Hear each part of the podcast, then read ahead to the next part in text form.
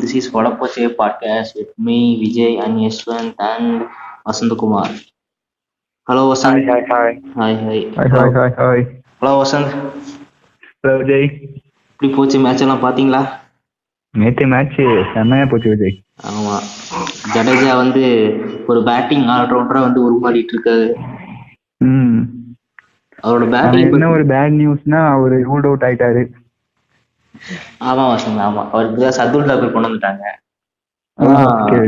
ஹாம்ஸ்ட்ரிங்கிற மாதிரி தான் சொல்லிக்கிறாங்க. ஹாம்ஸ்ட்ரிங் மாதிரியா தான் ஹாம்ஸ்ட்ரிங் தான் சொன்னாங்க. அதான், ஆனா எனக்கு ஒரு பேட்டிங் ஆல்ரவுண்டரா வந்து இப்போ ஒரு டி டுவெண்ட்டி வேர்ல்டு கப் ஒரு பெரிய கன்சர்ன்டா இருப்பாரு. ஒரு அடுத்த ஒரு ஃபினிஷர் டெவலப் பண்ணிட்டு இருக்காரு. ஆமா, ஒரு நல்ல ஃபினிஷர் அப்படின்னு பண்ணிட்டு இருக்காரு. சரி யஸ்வந்த் கேப்போம். யஸ்வந்த் மேட்ச் எல்லாம் எப்படி போச்சு? ரொம்ப அற்புதமான மேட்ச்னே சொல்லலாம். நம்ம ஒரு இதுவும் ஒரு கம்ப்ளீட் பெர்ஃபார்மன்ஸே சொல்லலாம். பவுலிங்ல பேட்டிங் கூட சொதப்பலாம், சொதப்பிடுச்சு. பட் பவுலிங் வந்து ஒரு அற்புதமான பவுலிங் லைன் அப் நம்மட்டு இருக்கு, எக்ஸிக்யூட் பண்ணாங்க. ஆமா, ஆனா அந்த பவுலிங் லைன் அப் தாக்கு பிடிச்சது வந்து விஸ்வேந்திர சகர் ஒரு கன்செஷன் சப்ஸ்டிடியூட்னால தான் ஜெயிச்சோம். ஆமா, கண்டிப்பா கண்டிப்பா ஆகணும். அவர் வந்ததுக்கு அப்புறம் தான் விக்கெட்டே விழுக ஆரம்பிச்சு. ஆமா, எப்படின்னா வந்து முதல் கன்செஷன் சப்ஸ்டிடியூட் வந்து மேன் ஆஃப் த மேட்ச் வாங்கினது வந்து இதான் ஃபர்ஸ்ட் டைம். இந்தியாவோட ஃபர்ஸ்ட் கன்சர்ன் சப்ஸ்டிட் வந்து விஸ்வேந்தர் சகல். இதுலயும் ஒரு பெரிய விவாத பொருள் ஆயிடுச்சு இன்னைக்கு. எப்படி நீ வந்து ஒரு லெக் ஸ்பின்னர், ஒரு லெக் ஆர்ம் லெஃப்ட் ஆர்ம் ஸ்பின்னருக்கு வந்து நீங்க எப்படி ஒரு லெக் ஸ்பின்னர் வந்து ரீப்ளேஸ் பண்ணுவீங்க மாதிரி பேச்செல்லாம் போயிட்டு இருக்கு. அதுவும் நம்ம ஜஸ்டின் லாங்கர்லாம் ஆஸ்திரேலியன் கோச் எல்லாம் வந்து ஒத்துக்கவே இல்லை. இது எப்படி நடந்தது சாத்தியமா? ஆச்சா ஓச்சான்னு வந்து ஐசிசி அம்பையர்கிட்ட பேசிட்டு இருந்தாரு. அதை பத்தி என்ன நினைக்கிறீங்க யஸ்வந்த்? கண்டிப்பா ஆஸ்திரேலியா வந்து எங்க தோத்தாங்கன்னா அவர் அந்த சண்டை போட்டக்கே தோத்தாங்கன்னு தான் அர்த்தம். ஆமா, இல்ல சார், அதுவும் ஒரு நியாயமான இதுதானே. எப்படி நீங்க ஒரு லெப்ட் ஆர்ம் ஸ்பின்னருக்கு எதையும் ஒரு லெக் ஸ்பின்னர் நீங்க ரீப்ளேஸ் பண்ணுவீங்க? அது ஒரு ஆல்ரவுண்டர் வேற. கண்டிப்பா ஒரு ஆல்ரவுண்டர். ரூல்ஸ் அண்ட் ரெகுலேஷன்ஸ் வந்து அவங்க ஒழுங்கா வச்சுக்கணும்னு நினைக்கிறேன் நான். கரெக்டா ஃப்ரேம் பண்ணி வச்சுக்கணும். அப்பப்பதான் மாத்துறாங்களே தவிர ஒரு இது ஒரு ரூல்ஸும் கொண்டு வந்தாங்கன்னா அப்பயே எல்லாம் எழுதுறது இல்லை. அப்பப்ப என்ன விஷயம் நடக்குதோ அதுக்கு தகுந்த மாதிரி மாத்திக்கிட்டே இருக்கிறாங்க. அது வந்து தப்புன்னு தான் சொல்லுவேன். ஆமா, அந்த இடத்துல வந்து யோசிச்சு பாருங்க. ஒரு ஒரு இது ஹாம்ஸ்ட்ரிங்கா இருந்தாலும் வந்து ஒரு பின்னால ஒரு ரீப்ளேஸ்மெண்ட் வர முடியாது. ஒரு சப்ஸ்டியூட் மட்டும் தான் வர முடியும். வெறும் ஃபீல்டிங் மட்டும் தான் பண்ண முடியும். அந்த இடத்துல மட்டும் நடந்ததுன்னா நமக்கு இந்த ஜெயிச்சிருக்குமான்னு தோணவே இல்லை. கண்டிப்பா ஜெயிக்க வாய்ப்பே எனக்கு ஜெயிக்க வாய்ப்பே இல்லை. ஏன்னா பவுலர் இல்லை நமக்கு. ஆமா, இவரு ஹர்திக் பாண்டியா வந்து பவுலிங் போற நிலைமையில இல்லை. அப்படியே பவுலிங் போறதாலும் வேற யாரும் போட வைப்பீங்க? பேட்ஸ்மேன்ஸ் பேட்ஸ்மேன் அந்த அளவுக்கு யாருமே பவுலிங் போட மாட்டாங்க. நீங்க தெரிஞ்சு இப்போ இருக்க கரண்ட் டி டுவெண்ட்டில இந்த கரண்ட் டி டுவெண்ட்டி நேற்று மே இது லைனை பார்க்கும்போது எனக்கு என்ன இருந்துச்சுன்னா ஐபிஎலோட அப்படியே ஒரு ரெப்ளிகபிளா இருந்துச்சு. ஐபிஎல்ல பர்ஃபார்மன்ஸ் பண்ண எல்லாத்தையும் வந்து ஒரே மேட்ச்ல உள்ள கொண்டு எப்படி இருக்குங்கிற மாதிரி தான் எனக்கு இருந்துச்சு. ஆனா வந்து நானே யோசிச்சீங்கன்னா விஸ்வந்தர் சகல் இல்லையே அப்படிங்கிற மாதிரி நான் பார்த்தேன். என்னன்னா வந்து இப்போ ஐபிஎல் வந்து இந்த டைம் அவருக்கு வந்து ஒரு பெஸ்ட் இயரா இருந்துச்சு. இந்த ஐபிஎல் அவருக்கு டாப் லெக் ஸ்பின்னர் அந்த டைம் இது பண்ணாங்க. ஆனா அந்த பக்கம் நான் ரொம்ப சர்ப்ரைஸ்டு.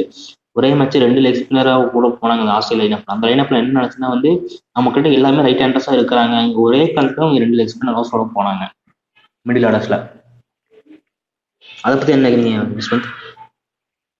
ஆஹ் கண்டிப்பா நம்மகிட்ட வந்து நடுவில் ஒரு லெஃப்ட் ஹேண்டர்ஸ் இல்லாத நம்மளுக்கு ஒரு பெரிய குறைன்னு தான் சொல்லுவேன். அது வந்து ஆப்போசிட் வந்து நல்லாவே அட்வான்டேஜ் எடுத்துக்க பார்த்தாங்க. அதே மாதிரி அட்வான்டேஜ் எடுத்துட்டாங்க தான் நான் சொல்லுவேன் நானு. ஆமா, ஒரு ஃபுல் அட்வான்டேஜ் போட்டு நம்ம ரன்ஸ் கண்டெயின் பண்றது. ஆமா, ரெண்டு எக்ஸ்பீரியன்ஸும் நல்லா தான் போட்டாங்க. அது வேற ஒரு அவர் வந்து ஸ்வீப்சன்ங்கிறவர் வந்து மிதில் ஸ்வீப்சன்ங்கிறவர் வந்து இவருக்கு இவரா வந்தாரு. ஆஷன் நேகருக்கு வந்து ரீப்ளேஸ்மெண்டா வந்தாரு. வந்தனே அவருக்கு வந்து ஒரு டெபியூ டெபியூ கொடுத்துட்டாங்க. ஒரு நல்ல டெபியூ வந்துச்சு. ஃபர்ஸ்ட் வந்தாரு, ஃபர்ஸ்ட் ஓவர்ல விராட் கோலி விக்கெட் எடுத்தாரு. ஒரு பவுலருக்கு அந்த மாதிரி ஒரு டெபியூங்கிறது எவ்வளவு ஒரு இதா இருக்குன்னு வசந்த், அதை பத்தி நீங்க என்ன நினைக்கிறீங்க? கண்டிப்பா வேற லெவல் டெபியூ தான் இருக்கு. அவரை பொறுத்த வரைக்கும் விராட் கோலி மாதிரி ஒரு பிளேயர் விக்கெட் எடுத்துட்டாங்கிறது அவர் யோசிச்சு கூட பாத்துருக்க மாட்டாரு. ஆமா, அதுவும் வந்து ஓப்பனிங் ஸ்பெல்ல விராட் கோலி தான் போட்டாரு. அதான் ஒரு பெரிய கன்செப்ட். நீ மொத பால் போறதே ஒரு விராட் கோலிக்கு நீ பவுலிங் போடும்போது ஒரு பவுலருக்கு வந்து எவ்வளவு அண்டர் பிரஷரா இருக்குன்னு தெரியும். ஆனா இங்க என்னன்னா வந்து விராட் கோலிக்கு வந்து லெக் ஸ்பின்னர்ங்கிறது வந்து இப்போ அதுவும் லெக் ஸ்பின்னர்லயும் ஷார்ட் பாலுக்கு அவுட் ஆனார் நேற்றுக்கு. அது ஒரு பெரிய ஒரு இதாகவே மாறிடுச்சு. Virat Kohli leg spinner out அந்த மாதிரி அந்த மாதிரி வேற மாறிடுச்சு. இது ஒரு பெரிய நான் அதுக்கு நான் அப்படி கூட யோசிச்சேன். ஒருவேளை விராட் கோலிக்காக லெக் ஸ்பின்னர் கொண்டு வந்திருக்காங்களோ அப்படி கூட நான் யோசிச்சேன். ரெண்டு லெக் ஸ்பின்னர் அந்த இது ஸ்டஃபா கூட இருக்கலாம் அப்படிங்கிற மாதிரி நான் பார்த்தேன். பட் நேற்று அதே மாதிரி வந்து ஆனா வந்து இங்க என்ன நான் பாக்கறேன்னா வந்து டாஸ்லயே வந்து பிஞ்ச் வந்து ஒரு ரொம்ப இதா சேசிங் போறதை பத்தி நான் யோசிச்சேன். ஒரு நான் பவுலிங் லைனப்பா ஒரு இன்எக்ஸ்பீரியன்ஸ் பவுலிங் லைனப்பா இருக்கும்போது நம்ம ஒரு பேட்டிங்கோட போயிடலாமே அப்படிங்கிற மாதிரி நான் பார்த்துட்டேன் எப்பவுமே. ஏன்னா வந்து நான் ஒரு கீழே அசலோட்டும் ஸ்டாக்கும் இருக்காங்க, இருந்தாலும் ஒரு ரொம்ப ஒரு இன்எக்ஸ்பீரியன்ஸமாக தான் நான் பார்த்தேன் அந்த பவுலிங்கை. முதல்ல ஒரு பேட்டிங்கை போட்டு டூ ஹண்ட்ரட் ப்ளஸ் நம்ம போட்டுட்டு ஈவினிங் பவுலிங்கில் வந்து நம்ம எவ்வளோ வேணால் கன்சிடர் பண்ண முடியும் எனக்கு தெரிஞ்சு. ஆனால் அங்கே வந்து டாஸ்லேயே வந்து தோத்துட்டாங்களோ எனக்கு மாதிரி ஒரு சின்ன லிட்டில் பில் ஃபீல் இருந்துச்சு. அதை பற்றி என்ன இருக்கீங்க சொல்லுங்க. கண்டிப்பா அது வந்து டாஸ் வந்து ஒரு தப்பான டெசிஷன் எடுத்தாருன்னா சொல்லுவேன் நான். எடுத்தோடனே பவுல் பண்ணி சேஸ் பண்றது வந்துட்டு ஒரு சாதாரண விஷயமே இல்லை. ஒன்னாக்குள்ள ஃபர்ஸ்ட் பேட்டிங் எடுத்து நம்ம ஹையஸ்ட் டோட்டல் போட்டோம்னா கடைசியில் வந்துட்டு நம்ம ப்ரெஷர் எல்லாம் மாறலாம். ஆமா அவங்க அவரோட பேட்டிங் மெயினப்பா அவர் நம்பினாரு, நான் பயங்கரமா சொதுக்கிட்டான்னு தான் சொல்லுவேன் நான். ஆமா ரொம்ப ஒரு மிடில் ஆர்டர் ஒரு அவ்வளவு பயம் கொடுத்துற மாதிரி மிடில் ஆர்டர்ஸே ஆஸ்திரேலியாட்ட இல்லைன்னு தான் சொல்லுவேன் நான். ஆமா நேற்று வந்து நான் பார்க்கும்போது அலெக்ஸ் கேரி உட்கார வச்சுட்டாங்க, மேத்யூ வேட் கொண்டு வந்தாங்க. எதுக்கு இவ்வளவு மேத் அலெக்ஸ் கேரி இந்த பர்ஃபார்மன்ஸ் ஆன ஓடியில் ஆன சான்ஸே கிடைக்கல பாவம் அவருக்கு. லாஸ்ட் ஓடியை மட்டும்தான் கிடைச்சது. பட் ஆனால் எனக்கு தெரிஞ்சு அவர் அவரே கொண்டு வந்திருக்காங்க அலெக்ஸ் கேரியை. நல்ல பேட்ஸ்மேன் தான், ஒரு லெஃப்ட் ஹேண்டர் நல்ல பேட்ஸ்மேன். மேத்யூ வேடு நல்ல பேட்ஸ்மேன் தான் இல்லைன்னு சொல்லல, பட் இருந்தாலும் ஒரு அலெக்ஸ் கேரியோடய போயிருக்கலாம் அப்படிமா இருந்துச்சு. திங்க் சூப்பராக ஆடினாரு உண்மையாலுமே. தீபக் சஹர் வந்து முதல் ஓவர்லேயே அட்டாக் பண்ணனால அவர் திரும்ப கொண்டே வரல. செவன்த் ஓவர் வந்து இறங்கி இறங்கி ஆடினாரு, ஸ்விங்கை கட் பண்றதுக்காக. ஆமா இறங்கி இறங்கி ஆடினாரு. அதுல நான் என்ன பார்த்தேன்னா வந்து நல்லா பேஸ் நல்லா எடுத்து கொடுத்துச்சு அந்த பிச்சில் வந்து. நல்லா வந்து பேஸ் போடும்போது நல்லா பேட்டுக்கு வரும்போது திங்க் சூப்பராக ஆடினாரு அந்த ஃப்ளோல. சமி ரெண்டு ஓவர் வந்து பாப்புலர் கொடுத்தாங்க, ரெண்டு ஓவருமே கம்மியா அடி அடி அடிச்சாரு போட்டு சிக்ஸு ஃபோரு. அதான் ஸ்கொயர் கட்லாம் அசால்ட்டாக ஆடினாரு.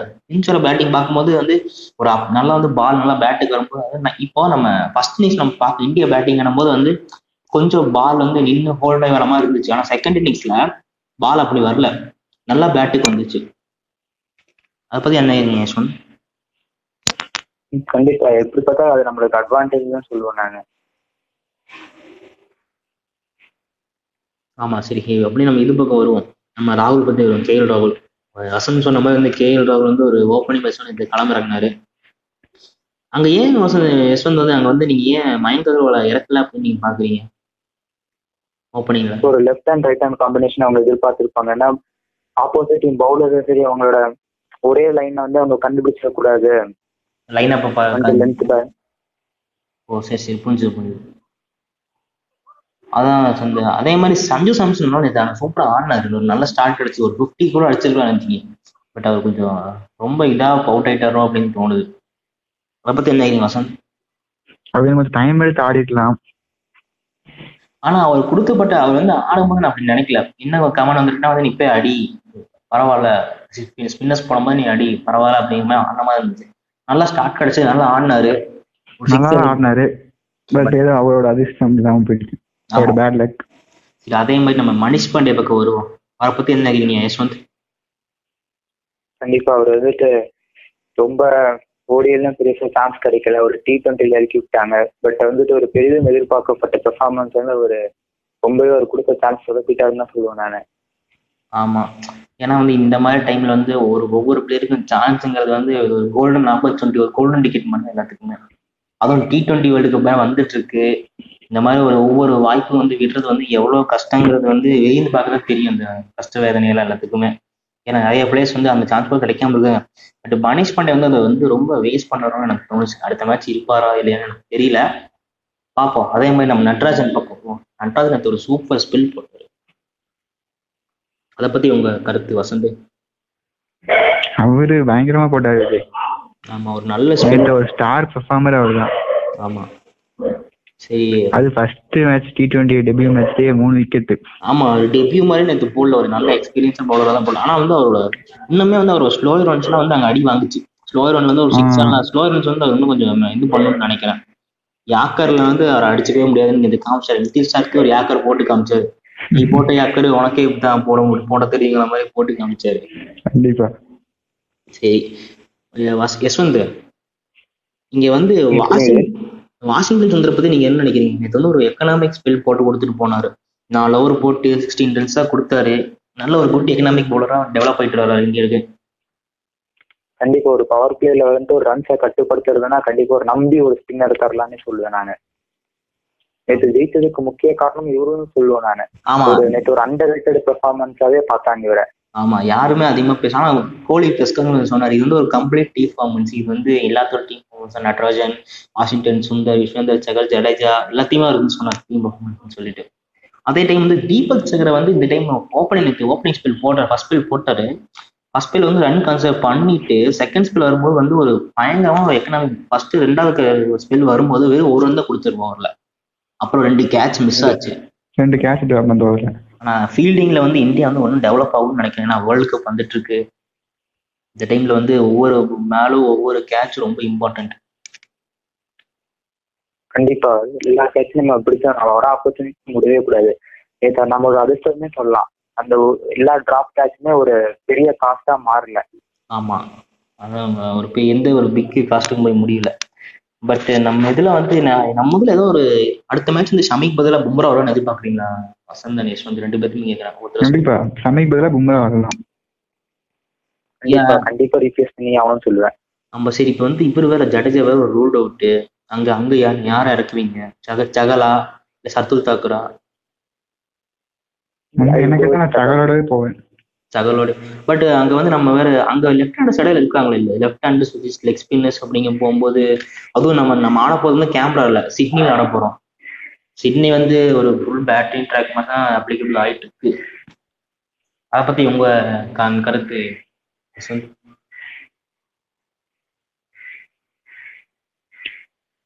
நம்மளோட எக்ஸ்ட்ரா பேட்ஸ்மேனோட நம்மளால போக முடியாது, ஏன்னா நம்ம கேட்டது ஹர்திக் பாண்டியா பவுல் பண்ண மாட்டாரு. ஸோ நம்ம கண்டிப்பா இருக்கிற பார்த்தோம்னா மீதி நாலே பவுலர்ஸ் தான் இருக்கிறோம். ஸோ கண்டிப்பா ஒரு பவுலர் தான் எடுக்கணும்னு நான் நினைக்கிறேன். ஸோ பவுலரோட தான் போவாங்க. ஆமா, நானும் ஒரு பவுலரோட தான் போவோம்னு நினைக்கிறேன். ஆனா இந்த மேட்ச் பும்ராக்கு திரும்ப வருவாரா இல்ல வந்து பும்ரா ரெஸ்ட்ல இருந்து இது பண்ணுவாரா எனக்கு ஒன்றும் புரியல. என்ன ஒரு லைன் அப், ஏன்னா வந்து வந்து விராட் கோலி வந்து லைன் அப் மாத்தினாலும் பேசுறாங்க, மாசா மாத்தாட்டி வந்து ஏன் லைன் அப் மாத்தலன்னு ஒரு கேள்வி வரும் நாளைக்கு எப்படி இருந்தாலுமே. ஆனா வந்து அவர் வந்து ஐபிஎலோட பார்த்தாரு வந்து வந்து இந்த டைம் சான்ஸ் கொடுத்துருக்காரோன்னு நான் நினைக்கிறேன். அதை பத்தி என்ன நினைக்கிறீங்க யஷ்வந்த்? கண்டிப்பா ஐபிஎல்ல வந்துட்டு எல்லாருமே நல்லா ஷைன் பண்ணாங்கன்னு சொல்லுவாங்க. ஏன்னா வளர்த்து டி டுவெண்ட்டி வேர்ல்ட் கப் வந்து ஷைன் ஆனவங்களாம் மறுபடியும் அதே ஃபார்ம்ல இருக்காங்களா அப்படின்னு டெஸ்ட் பண்றதுக்கும் கொடுத்தாங்க. பட் நிறைய பேர் அதை நல்லா பயன்படுத்திட்டாங்க. ஷமி, மனிஷ் பாண்டே அவங்கள தவிர மற்றவங்களாம் அவங்களுக்கு என்ன கேட்டா இன்னும் ஒரு சான்ஸ் தரலாம்னே சொல்லலாம். மனிஷ் பாண்டேக்கு இன்னொரு சான்ஸ் கொடுப்பீங்க? எஸ், சரி பாப்போம். அதே தான் கோலின்னு நினைக்கிறாங்க. ஆனா ஆஸ்திரேலியன் லைனை பார்க்கும்போது எனக்கு வந்து ரொம்ப ஒரு இன்எக்ஸ்பீரியன்ஸ் சைடு மாதிரி எனக்கு தோணுச்சு. இந்த ஓடியில் இந்த லைனை பார்க்கும்போது ஓடியில் எங்களை அடிச்சுக்க ஆள் இல்லைங்க, நம்மளே பேசினது இல்லாமல் பேசின மாதிரி வந்து ஓடியில் வந்து எவ்வளோ பெரிய ஸ்ட்ராங் லைனப் அப்படிங்கிற மாதிரி இருந்தப்போ இதே லைனப் வந்து நம்ம இதில் டி டுவெண்ட்டியில் பார்க்கும்போது வந்து ஒரு இன்எக்ஸ்பீரியன்ஸ் லைனப் மாதிரி தெரிஞ்சிச்சு. பேட் கமிஷன் ரொம்ப மிஸ் பண்ணுறாங்களோ அந்த இதில் வந்து? கண்டிப்பாக மிஸ் பண்ணுவாங்கன்னே சொல்லலாம். ஒரு ஒரு பவுலிங்கை விட அவரோட பேட்டிங் வந்துட்டு அந்த டைமில் வந்து உதவி இருக்கும்னு நினைக்கிறேன் நான் நேற்று மேட்ச்சில். ஆமாம், ரொம்ப பெரிய மார்ஜின்லாம் தோக்கல, வெறும் லெவன் ரன்ஸ் தான். ஒரு ஒரு சிக்ஸ் போயிருந்தா கூட இடையில வந்து ஒரு ஓவருக்கு மேலே ஒரு சிக்ஸ் சிக்ஸ் போயிருந்தா மேக்ஸ்வெல் ரெண்டுலாம் வந்து இன்னும் இவ்வளோ தூரம் வந்திருக்குமா எனக்கு தெரியல. மேக்ஸ்வெல் திரும்ப அவங்க மீட்டி நம்ம நமக்காக பாவம் பண்ணிட்டாங்கன்னு நினைக்கிறேன். கண்டிப்பா ஒரு ஓடியில மட்டும்தான் வெறித்தனமா இருக்கிறது தவிர இன்னும் ஒரு டி டுவெண்ட்டி ஃபார்முக்கு இன்னும் வரலன்னா சொல்லுவேன் நான். அது ஐபிஎல்ல நம்ம பார்த்துட்டு இருக்கிறோம். ஆமா, அவர் வந்து பெரிதும் அவர் எதிர்பார்க்கவே இல்லை. ஆமா, பெரிய இது எதிர்ப்பு அவருமா ஒரு பெரிய இது இருக்கு. ஒரு நாள் ப்ரெஷர் ஹேண்டில் பண்ண முடியும்னு நினைக்கிறேன் டி டுவெண்ட்டில ஒரு நாள். அதுதான் அவரோட பெரிய இதா இருக்குன்னு நினைக்கிறேன். ப்ரெஷர் வந்து கரெக்டாக ஹேண்டில் பண்ண முடியல. அவர் வந்து யாக்கருக்கு வெயிட் பண்ணிட்டு இருந்தார். நட்ராஜனுக்கு யாக்கர் தான் போட போறான்னு வெயிட் பண்ணிட்டு இருக்கும்போது டக்குனு ஒரு லென்த் பால் போட்டு அவுட் ஆயிட்டாரு. அதுதான் அது எதிர்பார்க்காத பவுலர் தான். நம்ம யாக்கர் யாக்கர் கிங்னே சொல்லுவோம். அவரு சரி இப்படி இருந்தாலும் யாக்கர் தானே நம்ம ஃபேஸ் பண்ணிக்கலாம்னு நினைச்சிட்டு இருக்கும் போது அவர் இந்த மாதிரி போறது வந்து ஒரு சர்ப்ரைஸ் விக்கெட்னு தான் சொல்லலாம். ஆமா, அது யாருமே எதிர்பார்க்கல. அவர் வந்து அந்த மாதிரி நல்ல ஒரு லென்த், ஆனா பால் ஸ்கிட் ஆச்சு. அவருக்கு வந்து ஃபியூச்சர்ல வந்து இன்னுமே வந்து வேர்ல்டு கப் ஒரு நல்ல கான்சனா இருக்காருன்னு நினைக்கிறேன். சரி, அதே மாதிரி நம்ம வேர்ல்டு கப் வேர்ல்டு கப்புக்கு வந்து ஒரு நல்ல ஒரு பிளேயரை வந்து நட்ராஜன் டெவலப் ஆயிட்டு இருக்காரு. இது வந்து கிளைன் மக்கா தான் வந்து அவரை பத்தி பேசும்போது வந்து எனக்கு ரொம்ப ப்ரௌடா இருந்துச்சு. நம்ம தமிழ்நாட்டுல இருந்து ஒரு ஆள் போகும்போது கிளைன் மக்கா வந்து அவர் வந்து ப்ரைஸ் பண்ணும்போது வந்து எனக்கு வந்து கேட்கும்போது சா இவ்வளவு பெரிய நல்ல எவ்வளவு பெரிய பவுலர் இவர் வந்து சொல்லும் போதே எனக்கு வந்து ரொம்ப இதா இருந்துச்சு. நல்லா டெவலப் ஆயிட்டு வராது அப்படிங்கிற இது இருந்துச்சு. கண்டிப்பா நம்ம இந்தியா டீமுக்கு வந்து ஒரு லெஃப்ட் ஆர்ம் ஃபேஸர் வந்துட்டு எப்படிதான் ஆஷிஷ் மெஹ்ரா தடுத்து இவர் வராரு. ரொம்ப வருஷம் கழிச்சு இருந்தாங்க. ஆனா வந்து யாரும் அந்த அளவுக்கு பர்ஃபார்மன்ஸ் பண்ணலன்னு சொல்லுவேன் நான். கலில் வந்து இடையில வந்தாரு, பட் நாட் அந்த அளவுக்கு பர்ஃபார்மன்ஸ் கொடுக்கல. விக்கெட் எல்லாம் எடுத்தாரு. போன டைம் லாஸ்ட் ஆஸ்திரேலியாவுடைய டி டுவெண்ட்டி சீரீஸ்ல அவரும் இருந்தாரு, பட் அவர் பர்ஃபார்மன்ஸ் அந்த அளவுக்கு கொடுக்கல. ரொம்ப வந்து எதிர்பார்த்த பெர்ஃபார்மன்ஸ் அவருக்கு வந்து நம்ம அவர் ஒன்றும் கொடுக்கலன்னு சொல்லலாம். பட் இவரோட டிபெண்டன்ஸ் மேட்சே ஒரு த்ரீ விக்கெட் ஆகுன்றது ஒரு பெரிய விஷயம். அது இல்லாமல் லாஸ்ட் ஓவர்ல எக்கனாமியா போடுறாரு. ஆமா, அதுவும் வந்து பும்ரா கிடையாது, ஷமி வந்து எக்ஸ்பென்சிவ். அப்போ நீங்க தான் ஒரு மெயின் பவுலராக வந்து போகும்போது விராட் கோலி வந்து அவர்கிட்ட இடையில ஓவர் கொடுக்கும்போது வந்து ஒன்றுமே சொல்ல, நீ போடு அவனோட ஸ்ட்ரென்த்துக்கு நீ போ அப்படின்னு கொடுத்த மாதிரி தான் இருந்துச்சு. ஒரு லைன் அப்லேயே வந்து ஒரு ஒரு பயங்கரமான கேம்பிங் இருந்துச்சு, ஒரு ஷுவர் லைன் அப்பாக போகும். ஏன்னா பும்ராவை நீங்கள் உட்கார வச்சு நீங்கள் ஆடுறீங்க டி ட்வெண்ட்டி வந்து ஃபர்ஸ்ட் டி ட்வெண்ட்டி வந்து அப்படி ஆடும்போது வந்து உங்களுக்கு எவ்வளோ உங்கள் டீம்லாம் கான்ஃபிடன்ஸ் இருந்தால் நீங்கள் பும்ரா வெளியே உட்கார வச்சிருப்பீங்க அப்படின்னு நான் பார்த்தேன் அந்த விஷயத்தில். கண்டிப்பா அதுதான், நம்ம டீம் மேல நம்ம கான்பிடன்ஸ் இருக்குன்னா அவங்க எவ்வளவு ரன்ஸ் எக்ஸ்பென்சிவா போனாலுமே அடுத்த ஓவர் நம்பி தராருன்னா அதுக்கான அவங்க தகுந்த பெர்ஃபார்மன்ஸ் வந்து அவங்க தரணும். ஒரு ஒரு ஃப்ரீயா விட்டுறணும் அவங்க லென்த் அவங்க இதுக்கு போட்டோம்னாலே அதே நம்ம கொடுக்குற ஒரு பெரிய கான்பிடன்ஸ்னே சொல்லலாம்.